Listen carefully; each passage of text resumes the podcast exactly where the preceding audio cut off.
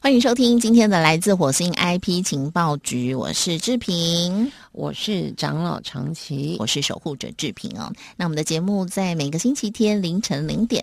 在真声电台 FM 一零四点一的频道中播出。啊、哦，今天进入十一月份了，哇，好快哦！我觉得二零二零其实说真的蛮快的，但是很多人在这段期间当中是过得很辛苦。好，可是呢，我发现哦，有很多人在二零二零这一年呢，其实是过得蛮辛苦的，真的是蛮辛苦的。嗯，那希望这疫情呢，不要再随着天气变冷而又又开始。我们可以用一颗火热的心来抵挡疫情，绝对没有问题的。不过进入天气凉爽的这个季节哦，大家其实要注意保暖。我自己发现呢，有很多这种呼吸道系统比较容易过敏的人，或者是有心血管疾病的朋友，你在呃季节交替的时候，真的要特别小心。呃，没有错。其实我可以分享一点小小秘诀给大家，就是你可以用穿袜子嗯来做这个保暖，其实是非常好的。嗯哼，然后或者是做一点点，就是喝点热水。嗯我觉得这个是对自己保暖是非常好的，或者是穿背心。哎，你今天身上都有嘞，穿背心、穿袜子。嗯，然后呢，今天录音的这一天，长期姐看到我穿五指袜，她她非常的惊恐。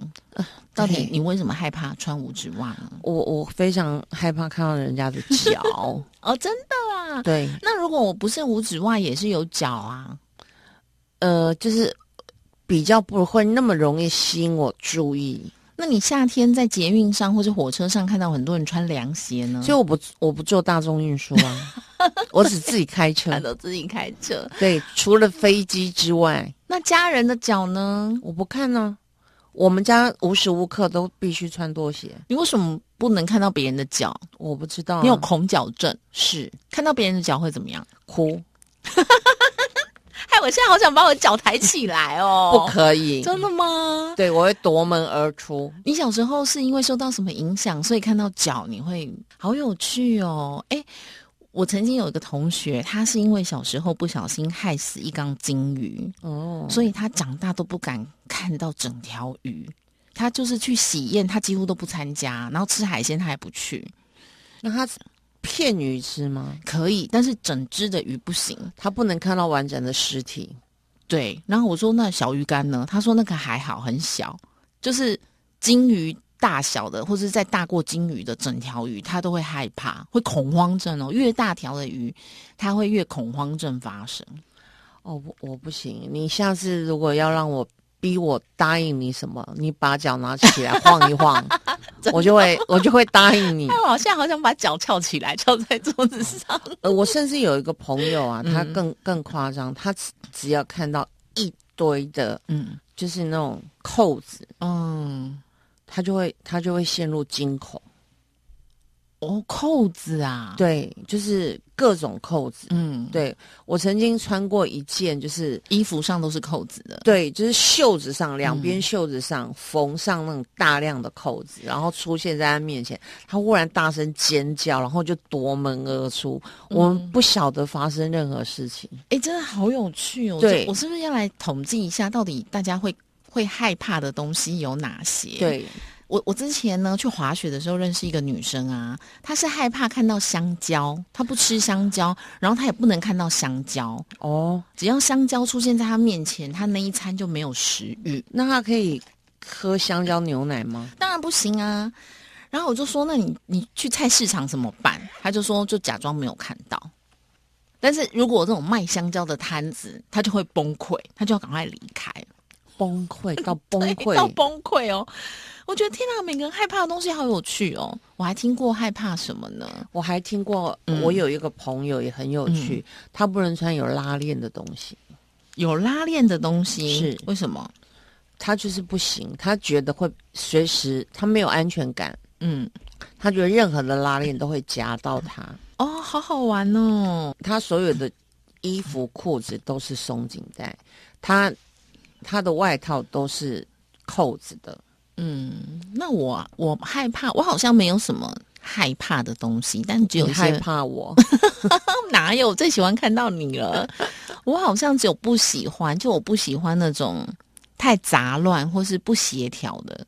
所以，像我如果看到别人的办公桌，或是去到别人的家里，是我觉得乱没关系，是杂乱，就是他找不到东西的乱，不是东西多。有些人是东西多，可是他堆放整你齐。是天秤座的吗？对我天秤座啊，哦，那就是啦，天秤座没有办法看到不协调的东西。不协调，就是说我东西可以很多，可是比如说水壶就是这边，锅碗瓢盆就是这边，可是有些人是不分类，我知道了，我最不能接受是不分类、就是不协调。不协调，东西不分类，我应该不是害怕，我会暴怒， 呃，它会在你情绪中累积，因为它就是没有办法接受，嗯就是、呃，在视野当中有那种不平衡的美感，对啊或者是不协调的美感，它不会就是就是一世激怒，嗯但是那一种不平衡的美感跟不舒服的美感，会一直逐渐的在他的这个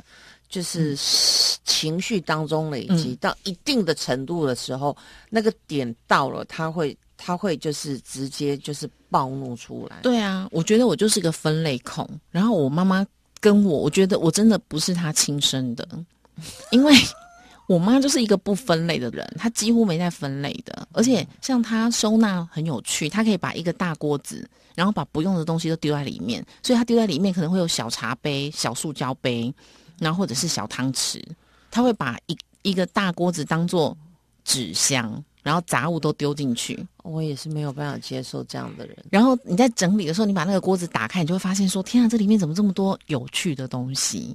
还有夜明珠都放在里面， 真的超妙的。然后我我我觉得这个大概是我比较不能接受，其他看到会害怕的，好像没有诶、我我还遇过一个朋友，他是他吃饭的时候最害怕听到有人打嗝，哦只要一有人打饱嗝，他就吃不下了。很恶心、啊很恶。心，对不对？所以其实每一个人害怕的物品真的是不一样。没错，太奇怪的人，我们征求大家提供我们就是你会害怕的东西，，对或是你看了会暴怒、不不接受的东西，对，我们征求一下，我们呃，如果征求来最奇怪的前三名，我们将有神秘的小嗯小礼礼物送给大家，欢迎大家就是留言在我们的、来自我火星对来自火星，粉砖的留言板当中，对对对，有一种呢，它是对颜色的害怕。我我遇过那种，就是他不能接受黄色，哦，真的吗？就是他身上没有那种黄色的东西。嗯嗯，整片黄就是他看到黄色，他也会不能接受。